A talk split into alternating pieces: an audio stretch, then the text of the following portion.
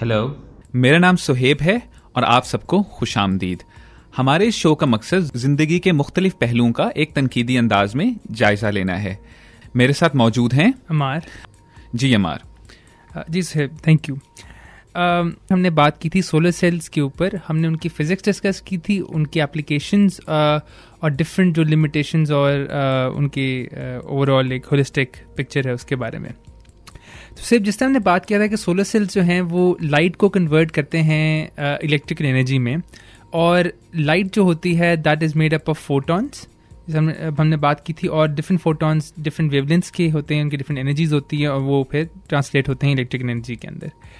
बिल्कुल एंड की तरफ़ सोएब हमने बात की थी कि जिस तरह एक सोलर सेल लाइट कैप्चर करके एक इलेक्ट्रॉन जनरेट करता है, इसी तरह हमारी आइज़ के अंदर भी एक सिमिलर प्रोसेस होता है, लेकिन इस केस में हमारे आइज़ की जो रेटिना पे रॉड या कोन्स वाले सेल्स होते हैं, ये वो फोटॉन्स एब्जॉर्ब करते हैं सोलर सेल की बजाय, और उसके बदले में एक एक इलेक्ट्रिकल या एक केमिकल इम्पल्स जनरेट करते हैं, जो कि फिर ट्रांसलेट होती है एक इलेक्ट्रिकल नर्व इम्पल्स के अंदर और ब्रेन में जाके एक इमेज क्रिएट होता है, जो कि हमें नज़र आता है हमारे कॉन्शियसनेस के अंदर।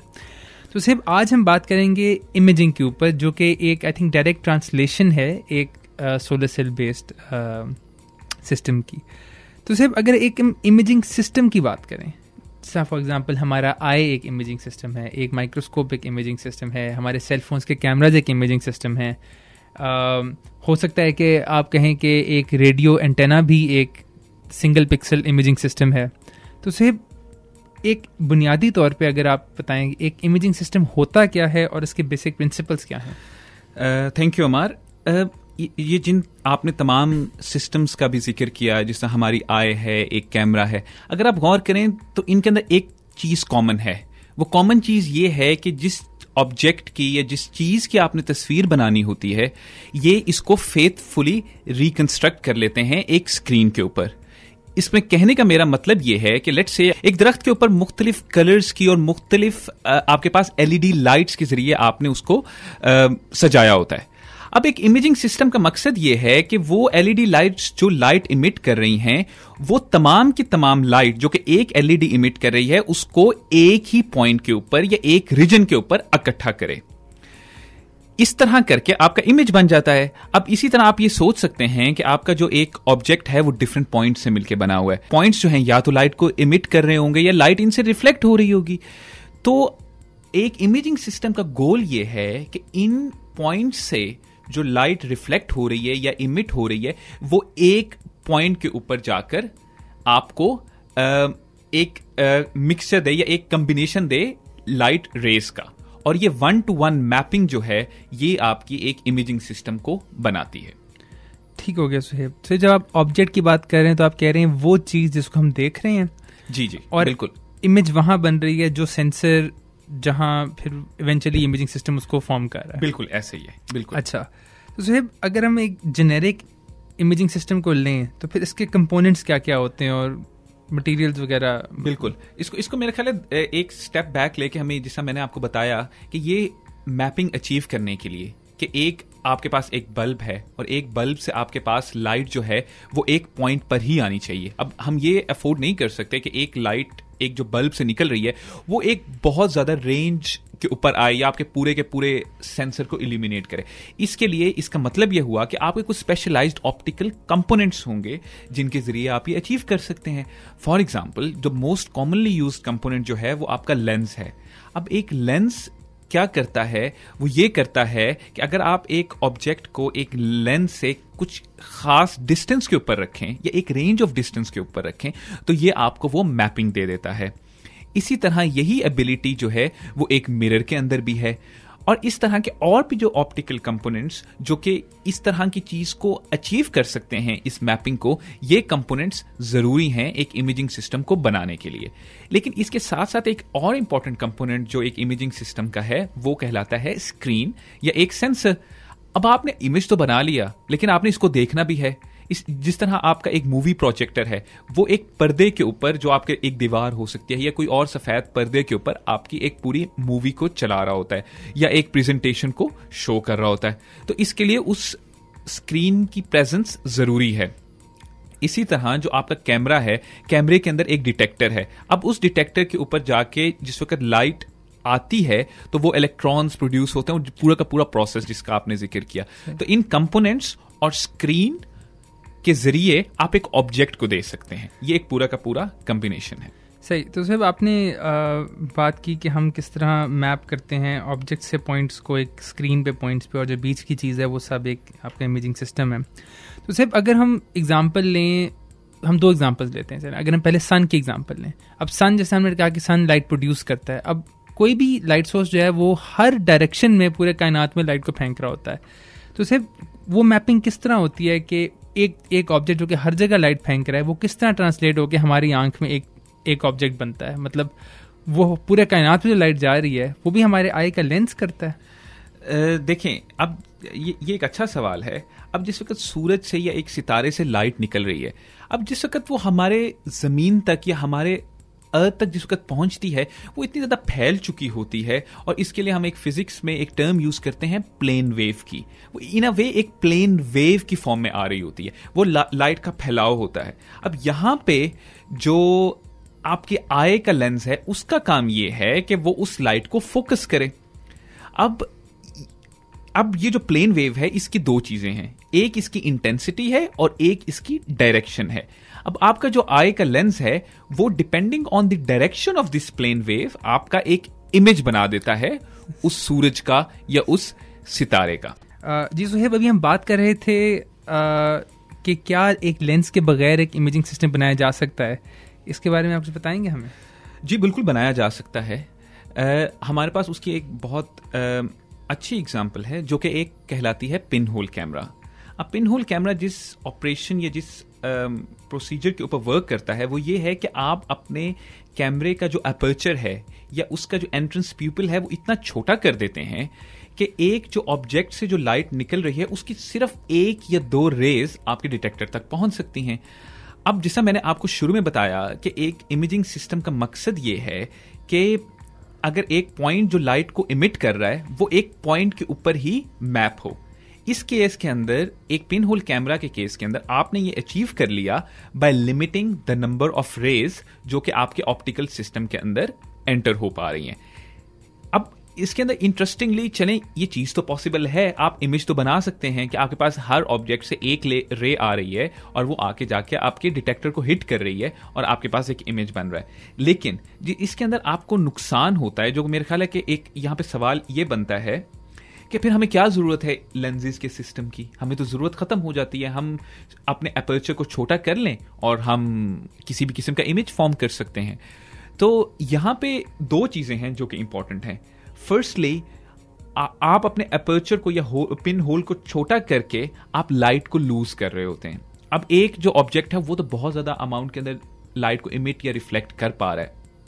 लेकिन आप उसमें से सिर्फ़ एक या दो डायरेक्शन या एक या दो रेज को पकड़ रहे हैं उसमें से। बाकी सारी की सारी लाइट रेज जो हैं, वो आप ज़ाया कर रहे हैं। एक इसका ये नुकसान है। दूसरा जो एक इमेजिंग सिस्टम आपको कैपेबिलिटी देता है, वो होती है मैग्निफिकेशन की। आपकी वेन से मैग्निफिकेशन इसका मतलब यह है कि एक ऑब्जेक्ट जो है उसका एक्चुअल साइज़ और जो उसका इफ़ेक्टिव साइज़ आपके कैमरा सेंसर के ऊपर आ रहा है इसमें फ़र्क कितना है? तो ये एक बहुत बड़ा एडवांटेज uh, है अगर आप लेंजेज और मिरर से मिलाकर एक इमेजिंग सिस्टम बनाते हैं। ठीक है थैंक यू सुहेब तो सुहेब अगर हम जैसा आपने कहा कि पिन होल कैमरा जो है उसमें आपको लेंस की ज़रूरत नहीं होती तो आई थिंक ये हमारे लिसनर्स बल्कि या कोई अगर यंग लिसनर्स भी ये लोग बल्कि खुद बाकायदा घर पे बना के ट्राई कर सकते हैं कि इवन आप एक शू बॉक्स के अंदर आप एक छोटा सा सुराख करके आप एक घर के अंदर खुद एक एक लोड टैक कैमरा बना सकते हैं। और इसका आप यूज़ कर सकते हैं फॉर एग्जांपल सन या किसी सोलर इक्लिप्स की इमेजिंग के लिए। या अगर आपने देखा हो जिन लोगों की नज़र कमज़ोर होती है लेट्स से किसी की अगर दूर की नज़र कमज़ोर है उनको अगर कोई चीज़ धुंधी नज़र आ रही है तो अगर अपनी अप, अपनी उंगली से एक छोटा सा होल बना के उसके थ्रू देखें तो आपने देखा होगा आपको चीज़ें साफ़ नज़र आती हैं। और वो वही रीज़न है जो जिसने आपने बयान किया कि आप बेसिकली एक या दो रेस को डायरेक्टली इमेज कर लें तो तो आप देख सकते हैं। लेकिन ऑफ़ कोर्स जिस तरह आपने कहा कि हमें एक एक एफिशिएंट और एक high high information optical system में लेंजेज वगैरह की ज़रूरत होती है और फिर आपने मेंशन किया कि मैग्निफिकेशन भी एक रिक्वायरमेंट होती है। और मैं यहाँ पे सिर्फ़ एक और चीज़ मैग्निफिकेशन से रिलेटेड ऐड करता चलूँ कि मैग्निफिकेशन एक ऑप्टिकल इमेजिंग सिस्टम की एक्वायर करना बहुत ज़्यादा इंपॉर्टेंट है। लेट्स से इस वक्त हम लोग आरफा करीम टावर के अंदर हैं, जहाँ पे आईटीयू है। तो उसकी जिस वक्त आप एक इमेज बनाते हैं, अब ये टावर बहुत बड़ा है। आपका गोल अगर आप एक कैमरा से आप इसकी तस्वीर खींचते हैं तो आप ये चाहते हैं कि वो आपके कैमरा सेंसर के ऊपर पूरा का पूरा इमेज बने। और ये अचीव करवाता है आपसे आपका लेंजेस का कम्बिनेशन जो कि एक इमेज को फॉर्म कराता है आपके रिक्वायर्ड स्क्रीन साइज़ के ऊपर। ठीक हो गया। सर मैग्निफिकेशन की तो हमने बात कर ली। मेरा अब आपसे ये सवाल है कि हम अपनी आँखों से कोरोना वायरस को क्यों नहीं देख सकते? आ, ये बहुत अच्छा सवाल है हमार इससे पहले मैं एक स्टेप बैक लूँगा और मैं डिफाइन करना चाहूँगा या मैं एक्सप्लेन करना चाहूँगा एक इमेजिंग सिस्टम की रेजोल्यूशन को। आपने देखा होगा कि आपके पास कई इमेजेस होते हैं। आपको थ्रू मैसेजेस आए हो सकते हैं, आपको वेब के ऊपर डिफरेंट इमेजेस मिलते हैं। अब आप एक काम कीजिए, आप उनको, उसकी मैग्निफिकेशन को इंक्रीज करने की कोशिश करें या उसके अंदर जूम इन करने की कोशिश करते जाएँ। तो एक पॉइंट के ऊपर जाके आपको वो इमेजेस पिक्सलेटेड नज़र आना शुरू हो जाएँगे। आपने मैग्निफिकेशन को तो इंक्रीज किया, लेकिन एक पॉइंट के ऊपर जाके आप टोटल पिक्सलेटेड इमेज देख रहे होते हैं, जो कि आपको कोई इंफॉर्मेशन प्रेजेंट नहीं कर रहा होता। तो यहाँ पे जो डिफरेंस आता है, वो एक इमेजिंग सिस्टम की रेजोल्यूशन और उसकी मैग्निफिकेशन के अंदर आता है। एक इमेजिंग सिस्टम की रेजोल्यूशन डिटर्मिन होती है, अगर हम इस वक्त सेंसर को साइड पे रखें तो एक जो लेंस या एक मिरर जो इमेज बना रहा है, उसका साइज़ कितना है? उसकी फोकल लेंथ कितनी है?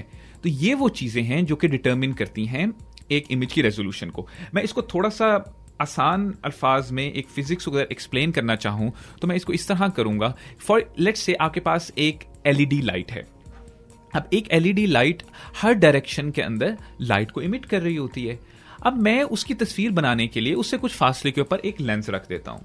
अब मेरे लेंस का, क्योंकि एक फाइनाइट साइज़ है तो जिस तमाम डायरेक्शंस के अंदर जो मेरी लाइट इमिट हो रही है, मैं उस पूरी की पूरी लाइट को कैप्चर नहीं कर पा रहा एक लेंस के ज़रिए जिसका फाइनाइट साइज़ है। अब ये जो इंफॉर्मेशन लूज हो रही है, जो कि मेरा लेंस कैप्चर नहीं कर पा रहा, ये वो डायरेक्शन हैं या ये वो इंफॉर्मेशन है जिसका लॉस मेरी रेजोल्यूशन को डिटीरियोरेट करता है। और यहाँ पे लिमिटेशन आ जाती है हमारी फिजिक्स की ऑप्टिकल सिस्टम की जो डिटर्मिन करती है रेजोल्यूशन को। सुहेब अगर हम आए पे वापस आए, हमने स्टार्ट ऐसे किया था कि हम अपनी नेकेड आई से हम कोरोना वायरस को क्यों नहीं देख सकते? आपने बात की कि भाई हमारे आई की रेजोल्यूशन इतनी नहीं होती।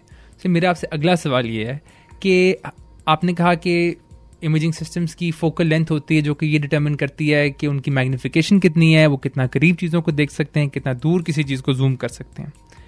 तो सिर्फ़ हमारी आँखों का लेंस हमने ये तो किताबों में पढ़ा हुआ है कि हमारी आँखों का जो लेंस है वो भी डिफॉर्म होता है और उसकी डिफॉर्मेशन की वजह से वो अपनी फोकल लेंथ चेंज करता है। सिर्फ़ ऑन एवरेज क्या फोकल लेंथ होती है एक ह्यूमन आई की आ, के लेंस की?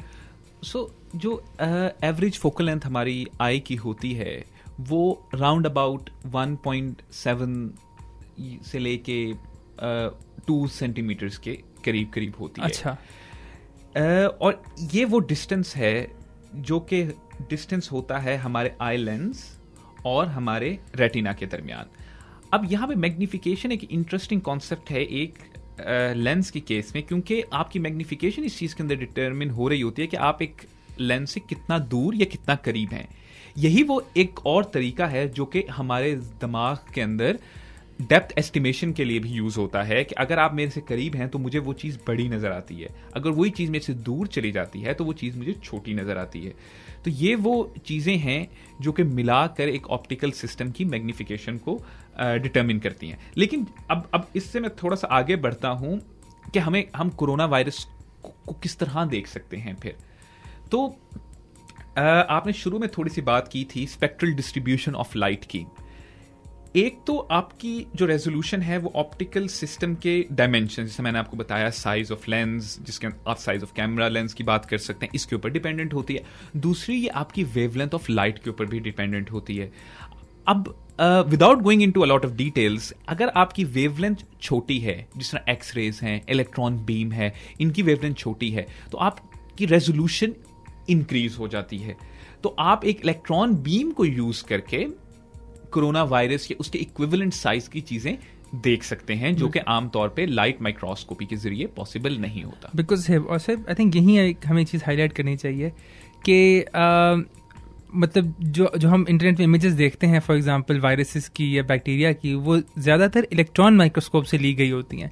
तो हमने यकीन ट्रांजिशन की थी एक सोलर सेल से इमेजिंग सिस्टम्स पे लेकिन व्यूअर्स को ये बताते चलें कि इमेजिंग सिर्फ़ और सिर्फ़ लाइट की नहीं होती इलेक्ट्रॉन्स की या किसी भी बीम की हो सकती है। बिल्कुल। जी सुहेब तो अगर हम थोड़ा सा आगे चलें इमेजिंग सिस्टम्स की कॉन्वर्सेशन पे तो अब हम डिस्कस करते हैं अब जैसे माइक्रोस्कोप्स की तो हमने बात कर ली कि जी माइक्रोस्कोप्स जो हैं वो एक छोटी चीज़ को बड़ा करके हमारे सेंसेस पे प्रोजेक्ट करते हैं और फिर हम उनको इमेज करके देख सकते हैं। और हमें पता है कि माइक्रोस्कोप्स जो हैं वो different diagnostic labs schools colleges even space के अंदर मास uh, रोवर्स और डिफरेंट जगहों पे इस्तेमाल हो रहे हैं। सुहेब uh, टेलीस्कोप्स पे आ जाते हैं। टेलीस्कोप्स एक बहुत ही डिफरेंट चीज़ कर रहे होते हैं। जहाँ एक माइक्रोस्कोप एक छोटी सी चीज़ को बड़ा करके देख रहा होता है टेलीस्कोप्स हमें दूर दराज बहुत बड़े बड़े स्टार्स और गैलेक्सीज uh, को देखने में हेल्प करते हैं। तो वो भी एक एक और इमेजिंग सिस्टम ही है। तो उसके बारे में थोड़ा सा प्लीज़ अगर आप हमें बता सकें कि क्या कंसिडरेशन होती हैं ये जो फोकल लेंथ और मैग्निफिकेशन है इन ये टेलीस्कोप में किस तरह रेलिवेंट होते हैं? हमें अगर घर बैठ के एक टेलीस्कोप बनाना हो वो हम कैसे कर सकते हैं? बिल्कुल। थैंक यू मान ये एक बहुत ही अच्छा सवाल है। और uh, एक माइक्रोस्कोप जिसना आपने बताया एक छोटी चीज़ को बड़ा करके एक मैग्नीफाई करके विद हाई रेजोल्यूशन आपको शो कर रहा है। टेलीस्कोप का मकसद इससे थोड़ा सा फ़र्क है। टेलीस्कोप आपको दूर दराज के सितारे सैारों मून्स इनकी सरफेस को देखने में और कायनात की मुख्तलिफ़ चीज़ें देखने में हेल्प करता है, जो कि हमसे बहुत ज़्यादा दूर हैं। अब, अभी तक जो हमने जिन कॉन्सेप्ट्स का ज़िक्र किया फोकल लेंस का रेजोल्यूशन का, वो यहाँ पे किस तरह एप्लीकेबल है? ये, अब लेट्स से कि मैं एग्जांपल लेता हूँ मार्स की। लेट्स से मार्स के ऊपर दो पहाड़ हैं जो कि एक किलोमीटर अपार्ट है। यहाँ पे अब जो सवाल पैदा होता है कि क्या मैं एक इमेजिंग सिस्टम बना सकता हूँ यूजिंग द कॉन्सेप्ट जो कि मैंने अभी बताया कि उसकी फोकल लेंथ क्या होगी? उसका डायामीटर एक लेंस का, उस टेलीस्कोप लेंस का अगर आप घर में बनाना चाहते हैं, कितना बड़ा होना चाहिए कि मैं उस चीज़ को देख सकूँ? ये वो तमाम की तमाम कंसिडरेशन है जो कि माइक्रोस्कोप की तरह टेलीस्कोप में भी रेलिवेंट है। अब मैं उस पहाड़ वाली एग्ज़ाम्पल पे जाऊँ तो अगर आप बेसिक कैलकुलेशन करें जो कि जिसका मैंने आपको बताया रेजोल्यूशन वगैरह से रिलेटेड होती हैं। तो अगर एक पहाड़ एक किलोमीटर अपार्ट हैं तो जो लेंस का ये जो एक मिरर का साइज़ आपको चाहिए, वो तकरीबन 40 किलोमीटर के करीब होता है। इतना बड़ा आपको एक मिरर चाहिए कि आप उस लाइट को कैप्चर करें। जिससे मैंने आपको बताया कि वो लाइट रिफ्लेक्ट होकर पहाड़ों से आ रही है। और रेजोल्यूशन इंक्रीज करने का तरीका यह है कि आप उस मैक्सिमम लाइट को कैप्चर करें। तो अब वो जो मिरर का साइज़ है वो किलोमीटर्स के अंदर है। तो ये जो चीज़ है यहाँ पे प्रैक्टिकलिटीज के इश्यूज़ आ जाते हैं। यहाँ पे और तरह के इश्यूज़ आ जाते हैं जो और तरह के चैलेंजेस हैं जो कि डिफरेंट हैं एक माइक्रोस्कोप के हम्म। देखने से। कॉन्सेप्ट सेम है प्रिंसिपल सेम है एप्लीकेशन और चैलेंजेस डिफरेंट हैं। बिल्कुल ठीक। और सिर्फ़ आई थिंक यही बुनियादी वजह है कि जब अर्ली आप समझ लें नाइनटीन सेंचुरी में जब एस्ट्रोनॉमी का एक बहुत अर्थ बेस एस्ट्रोनॉमी का बहुत एक वो रुझान था तो आ, एक सर्टन लिमिटेशन थी लेकिन जब हबल टेलीस्कोप बाहर गई आ, हमारे सोलर सिस्टम के अंदर तो हबल टेलीस्कोप ने ऐसी सी चीज़ें देखी ज़ाहिर है कि हमारे स्काई में वो जाइब्रेशन वगैरह आती हैं वो नहीं थी वो ज़्यादा करीब जाके देख सकती थी चीज़ों को। मतलब हमने उसको अर्थ के एटमोसफेयर से बाहर निकाला बाहर और ताकि हम उसको एक तो बड़ा बना सकें और दूसरा अर्थ की टर्बुलेंस जो कि एटमोसफेयर से आ रही है उसको ओवरकम कर सकें। राइट right, और उसने हमारे इल्म में बहुत इजाफा किया आई थिंक और एक दुनियावी एहसास है वो। तो साहब हम बात कर रहे थे टेलीस्कोप्स की और हम कह रहे थे कि किस तरह हम इमेज कर सकते हैं दूर दराज गैलेक्सीज को और स्पेस बेस्ड टेलीस्कोप्स इस्तेमाल करके। अगर हम एक स्टेप पीछे लें और हम बात करें कि अगर आज मैं अपने सेलफोन का कैमरा निकालूं और किसी दरख्त की तस्वीर खींचूं तो दरख्त में ज़ाहिर है पत्तों का एक कलर है, उसकी स्टेम्स उनके रूट्स का एक और कलर है तो ये कलर जो है, हम, ये ये क्या होता है? मतलब हम ये तो समझते हैं कि ये डिफरेंट वेवलेंथ्स हैं, लेकिन एक इमेजिंग सिस्टम को कैसे पता लगता है कि ये फला ये कलर है, फला ये कलर क्या डिफरेंट सेंसर्स होते हैं इनके लिए? किस तरह होता है ये? एक इंटरेस्टिंग सवाल है थैंक यू मार जो एक कैमरा सेंसर है, अभी तक जिस कैमरा सेंसर की आपके मोबाइल फ़ोन की आपने बात की, उसके अंदर एक कैमरा सेंसर है। अब अगर आप at physics level camera sensor की बात करें तो ये कलर एग्नोस्टिक होते हैं। ये नहीं बता, इनको नहीं पता चल सकता एक कैमरा सेंसर को कि कलर कौन सा, ये किस वेवलेंथ का फोटोन आपके सेंसर के ऊपर आ रहा है। अच्छा इसका मेरे कहने का मतलब ये है कि अगर एक ब्लू फोटोन आके आपके कैमरा सेंसर को हिट करता है, या आपके एक पिक्सल को हिट करता है तो वो इलेक्ट्रॉन प्रोड्यूस करेगा उसी तरह, जिस तरह एक रेड कलर का फोटोन जाके आपके सेंसर को हिट कर सकता है और एक इलेक्ट्रॉन प्रोड्यूस होगा उसके नतीजे में। हाँ उनकी एफिशिएंसी फ़र्क हो सकती है, लेकिन इलेक्ट्रॉन्स उसी तरह प्रोड्यूस होंगे। अच्छा तो अब हम ये कलर इंफॉर्मेशन कहाँ से लेकर आ सकते हैं? ये कलर इंफॉर्मेशन आपके पास आती है बाय पुटिंग इन फिल्टर्स और मेरे फिल्टर्स का मतलब कहने का मतलब ये है कि आप करते ये हैं कि आप सिर्फ़ एक range of wavelength let's say कि आपका जो ग्रीन फ़िल्टर है, वो सिर्फ़ ग्रीन कलर को जाने देगा और बाकी तमाम की तमाम वेवलेंथ्स को ब्लॉक कर देगा। अब ये कलर्स के फिल्टर्स का कम्बिनेशन है जो कि हमारे कैमरा फोन्स फ़ोन कैमराज और दीगर कैमरा जो कि कलर्ड हैं यूज़ करते हैं। जी साहब। साहब अब अगर हम आप आपने बात की कि बेसिकली डिफरेंट कलर मतलब एक सेंसर है उस उसके ऊपर एक फ़िल्टर लगा हुआ होता है और हर पिक्सल के ऊपर एक फ़िल्टर होता है एक कलर का। सिर्फ़ वो अब वो क्या बुनियादी कलर्स हैं? जिनसे मिला के हम एक इमेज रिकन्स्ट्रक्शन करते हैं।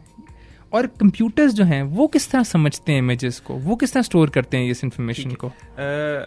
अमार मैं उसी उसी उसी डिस्कशन को कंटिन्यू करूँगा। मेरा ख्याल है आपका सवाल इस चीज़ से रिलेटेड है कि हमें कितने फिल्टर्स चाहिए। हम्म। पहला सवाल तो ये पैदा होता है कि क्या मुझे हर वेवलेंथ के लिए एक फ़िल्टर चाहिए या मुझे हर बैंड ऑफ़ वेवलेंथ जितना मतलब लेट से मेरे पास 200 नैनोमीटर की का बैंड है वेवलेंस का क्या मुझे हर 10 नैनोमीटर के ऊपर एक फ़िल्टर चाहिए? मुझे कितने फिल्टर्स चाहिए एक कलर्ड इमेज को कंस्ट्रक्ट करने के लिए? तो मैं आपके जवाब को आ, सवाल को इस तरह आंसर करूँगा कि लेट से आप इस वक्त मेरे सामने बैठे हैं। और अगर मैंने आपकी पोजीशन को डिफाइन करना है रिलेटिव टू मी तो मुझे आपकी एक हॉरिजॉन्टल पोजीशन चाहिए वर्टिकल पोजीशन चाहिए और आपकी हाइट चाहिए रिलेटिव टू माय पोजीशन और मैं आपकी पोजीशन को थ्री के अंदर बहुत अच्छे तरीके से फुली एक्सप्लेन कर दूँगा। इसी तरह, जो कलर्स होते हैं डिस्प्लेज के अंदर, वो भी तीन कलर्स के अंदर एक्सप्लेन हो सकते हैं, जो कि रेड ग्रीन और ब्लू कहलाते हैं। अब इन्हीं कलर्स के कॉम्बिनेशन से आप हर कलर बना सकते हैं। तो जो फिल्टर्स आपको रिक्वायर्ड हैं, वो इन तीन बैंड्स के लिए रिक्वायर्ड हैं रेड ग्रीन और ब्लू अब जो लाइट को अगर आप लाइट की अमाउंट को इन तीन कलर्स की बैंड्स के अंदर डीकम्पोज कर लें तो आप दुनिया का हर कलर बना सकते हैं। ठीक हो गया साहब सर बस मैं यहाँ बस ये ऐड करता रहूँ कि जिस तरह अगर हम स्मार्टफ़ोन से तस्वीर खींचे तो वो आपने कहा कि R G B red green blue के अंदर डिकम्पोज हो जाते हैं डिफरेंट फ़िज़िकल पोजिशन पे। और फिर उससे रिकन्स्ट्रक्ट करके हमारा फ़ोन हमें तस्वीर दिखाता है। सो so, बिल्कुल इसी तरह आई थिंक मेरी नॉलेज में है कि जो प्रिंट मीडिया होता है ये लोग चार कलर्स इस्तेमाल करते हैं Y M C yellow magenta cyan और ब्लैक क्योंकि जब आप डिस्प्ले की बात करते हैं तो आप रेड ग्रीन ब्लू मिला के वाइट बना सकते हैं। लेकिन जब प्रिंट की बात करते हैं तो आपको एब्जॉर्प्टिव कलर्स चाहिए होते हैं। तो तो तो तो लुमिनस कलर्स में आर जी बी होता है और एब्जॉर्प्टिव कलर्स के अंदर वाई एम सी के यूज़ होता है। uh, लेकिन ये बड़ा इंटरेस्टिंग है कि ये वो एलिमेंट्स हैं जिससे हम हर चीज़ देखते हैं। हर पेंट हर टीवी स्क्रीन की डिस्प्ले हर मतलब जो भी चीज़ हम प्रेजेंट करते हैं वो हम इन्हीं कलर से कॉम्बिनेशन से प्रेजेंट कर रहे होते हैं। सिर्फ़ थोड़ा सा अब मैं आ, हमारी व्यूअर्स की अटेंशन लाना चाहता हूँ इलेक्ट्रोमैग्नेटिक स्पेक्ट्रम के ऊपर। और वो बुनियादी तौर पर ये बात करना चाहता हूँ कि चले हमने विजिबल लाइट और विजिबल लाइट इमेजिंग सिस्टम्स की बात तो कर ली। अब विजिबल लाइट वो लाइट है जिसकी वेवलेंथ 400 से 700 नैनोमीटर्स के बीच में है। ए, ए, एक मिनट बाद मैं इसके अंदर जो हम पहले डिस्कशन कर रहे थे मैं इस, इसको सिर्फ़ एक बात करके मैं इसको कंक्लूड करना चाहूँगा कि हमने बात की कि हम फिल्टर्स लगाते हैं रेड ग्रीन कलर के red green and blue colour के अपने कैमरा सेंसर के ऊपर। अब ये जो पैटर्न या जो ये फिल्टर्स का जो पैटर्न बनता है हमारे पिक्सल्स के ऊपर, ये कहलाता है बेयर पैटर्न और ये वो पैटर्न है, ये इस पिक्सल इस पैटर्न के अंदर अरेंज हुए होते हैं। मेरे कहने का मतलब ये है कि जिस वक्त हम ये कहते हैं कि ये कैमरा 10 मेगापिक्सल्स का है, वहाँ पे 10 के 10 मेगापिक्सल्स तमाम के तमाम कलर्स को सैंपल नहीं कर रहे। वहाँ पे तीन कलर्स की वेव लेंथ्स या तीन बैंड्स डिफरेंट पिक्सल्स के अंदर की डिफरेंट बैंड्स की इंफॉर्मेशन को कैप्चर कर रहे हैं तीन डिफरेंट पिक्सल्स यहाँ पे ग्रीन के अमाउंट को ऑफ़ कोर्स आप थोड़ा सा ज़्यादा रखते हैं क्योंकि हमारी जो आईज हैं वो ग्रीन कलर पे ज़्यादा सेंसिटिव हैं। तो ये ये थोड़ा सा हमें जहन में रखना चाहिए कि 10 मेगापिक्सल कैमरा के अंदर डिफरेंट पिक्सल्स डिफरेंट कलर को कैप्चर कर रहे हैं और उसके बाद आपके पास चॉइस होती है कि या जो कलर्स मिसिंग हैं डिफरेंट पिक्सल्स या आप उसको इंटरपोलेट कर लें या आप उनसे एक लो रेजोल्यूशन इमेज बना लें। अभी हम बात कर रहे थे कलर रिकन्स्ट्रक्शन सुहेब ने हमें तफसील से बताया कि कंप्यूटर्स किस तरह एक्सट्रैपुलेट करते हैं और फिल्टर्स वगैरह के बारे में। सुहेब, थोड़ा सा हमें इलेक्ट्रोमेटिक स्पेक्ट्रम के बारे में बताएँ, जिससे लाइट जो कि गवर्निंग मीडियम है, जितने भी हमने अभी तक इमेजिंग सिस्टम्स के बारे में बात की जो उसका हिस्सा है तो आप इलेक्ट्रोमेटिक स्पेक्ट्रम के बाकी थोड़े आगे और पीछे वाली विलियंस के बारे में थोड़ी तस्वीरें बताएँगे हमें? जी ज़रूर मार एंड आई थिंक ये बहुत ज़रूरी है हमारे लिए समझना कि ऑल दो हम लोगों ने बात ज़्यादा की है विजिबल स्पेक्ट्रम की लेकिन बहुत ज़्यादा ज़रूरी है बाकी बैंड्स पे लेट्स से हम लोग एक्स रेज की एग्जांपल लेते हैं। अब एक्स रेज की वेवलेंथ छोटी होती है। इसका मतलब यह है कि बहुत ज़्यादा एनर्जेटिक वेव्स होती हैं वो। और हमें यह भी पता है कि हमारे जो स्किन है और जो हमारे मसल्स हैं। uh, यहाँ बस मैं कहता चलूँ कि वेवलेंथ छोटी होने का मतलब होता है कि फोटोन की एनर्जी ज़्यादा होती है। क्योंकि फोटोन की एनर्जी इन्वर्सली प्रोपोर्शनल होती है उसकी वेवलेंथ से। बिल्कुल जी सर ठीक है थैंक यू मार तो आ, अब ये जो एक्सरेज हैं ये हमारी स्किन और हमारे मसल्स एब्जॉर्ब नहीं करते। ये हमारे बोन्स एब्जॉर्ब करती हैं। इसीलिए ये यूज़ होते हैं फ्रैक्चर्स के आइडेंटिफिकेशन के लिए और इससे रिलेटेड इमेजिंग के लिए। तो यहाँ पे ये एक्सरेज की इंपॉर्टेंस आ जाती है। इसी तरह जो आपकी एस्ट्रोनॉमी है, यहाँ पे आप यूज़ करते हैं लॉन्गर वेवलेंथ को, क्योंकि जितनी आपकी वेवलेंथ बढ़ती चली जाती है, उधर उतनी ही कम स्केटरिंग होती है। अब जिस आपने अभी स्कैटरिंग की बात की हबल टेलीस्कोप हमें दुनिया से बाहर लेके जानी पड़ी कि हम उसको सही तरह से इमेजेस कैप्चर कर सकें। माइक्रोवेव या रेडियो वेव्स कम स्कैटर होती है कंपेयर टू एक विजिबल रेंज या एक एक्स रेस के। तो इसीलिए जो आपकी लॉन्ग रेंज इमेजिंग है वहाँ पे आप लोग यूज़ करते हैं रेडियो वेव्स को। और sir I think for example तो जो हमारी रेडियो वेव्स हैं इनकी बहुत ज़्यादा वेवलेंथ है और ये बहुत दूर तक ट्रैवल करती हैं स्कैटर वेव वगैरह इसीलिए हम हम रेडियो वेव्स को इस्तेमाल करते हैं। बिल्कुल। और हमारे लिसनर्स के जो मोबाइल या कार के जो रेडियोज हैं ये भी एक सिंगल पिक्सल एंटेनाज हैं जो कि एक जो कि इमेज का रहे एसेंशली इसकी इंटेंसिटी या फिर यहाँ पे मैं एक फन फैक्ट आपको बताता जाऊँ कि अब आपने ये देखा होगा कि जो हमारा स्काई है वो ब्लू होता है और शाम के वक्त वो रेडिश कलर का हो जाता है। तो ये जो स्काई है इस इसका ताल्लुक भी डायरेक्टली हमारी लाइट रेज की स्कैटरिंग के साथ है। ब्लू कलर की वेवलेंथ छोटी होती है। अब दिन के वक्त जिस वक्त सन हमारे बिल्कुल ऊपर होता है तो ब्लू कलर सबसे ज़्यादा स्कैटर होता है। और वो आपको स्काई ब्लू फॉर्म के अंदर नज़र आता है, क्योंकि वो सबसे ज़्यादा स्कैटर वो फैल जाता है ब्लू कलर लेकिन जिस वक्त शाम होती है या सन राइज का वक्त, जिस वक्त सुबह सुबह का वक्त है तो सन एक होराइजन के ऊपर होता है। उसका डिस्टेंस हमसे बड़ा होता है। तो ब्लू रेस ब्लू लाइट इतनी ज़्यादा स्कैटर हो चुकी होती है कि उसकी एनर्जी कम से कम होती चली जाती है। डिस्टेंस इंक्रीज हो गया ना एटमॉस्फेयर बढ़ गई दरमियान में स्कैटरिंग बढ़ गई इतनी ज़्यादा बढ़ गई कि ब्लू लाइट की एनर्जी बहुत ही कम हो गई जो हम तक पहुँच रही हमारी आइस इंटेंसिटी इंटेंसिटी जो कि हमारी आइस तक पहुँच रही है। यहाँ पे वो रेडिश कलर आना शुरू हो जाता है जो कि हम करेक्टरिस्टिक है सनराइज और सन सेट के। बिल्कुल बिल्कुल। uh, बहुत शुक्रिया सुहेब। आई uh, थिंक हम लोग uh, कई घंटे डिस्कशन कर सकते हैं इलेक्ट्रोमैग्नेटिक स्पेक्ट्रम की डिफरेंट मैनिफेस्टेशंस और डिफरेंट इंटरेस्टिंग फैक्ट्स और एप्लीकेशंस के बारे में आई um, थिंक इसी पॉइंट पे हमें आज के शो का अख्ताम करना चाहिए। आज हमने गुफ्तु की इमेजिंग uh, सिस्टम्स के बारे में उनकी बेसिक uh, कंपोनेंट्स हमने डिस्कस किया कि फोकल लेंथ रेजोल्यूशन और मैग्नीफिकेशन uh, क्या होता है। इसमें सिर्फ़ मैं एक बात ऐड करूँगा कि हमारा जो ईमेल एड्रेस है, हम, हमारा, आपका फीडबैक हमारे लिए बहुत ज़्यादा इंपॉर्टेंट होगा। हमारा ईमेल एड्रेस है speak same lang S P E A K S A M E L A N G at Gmail dot com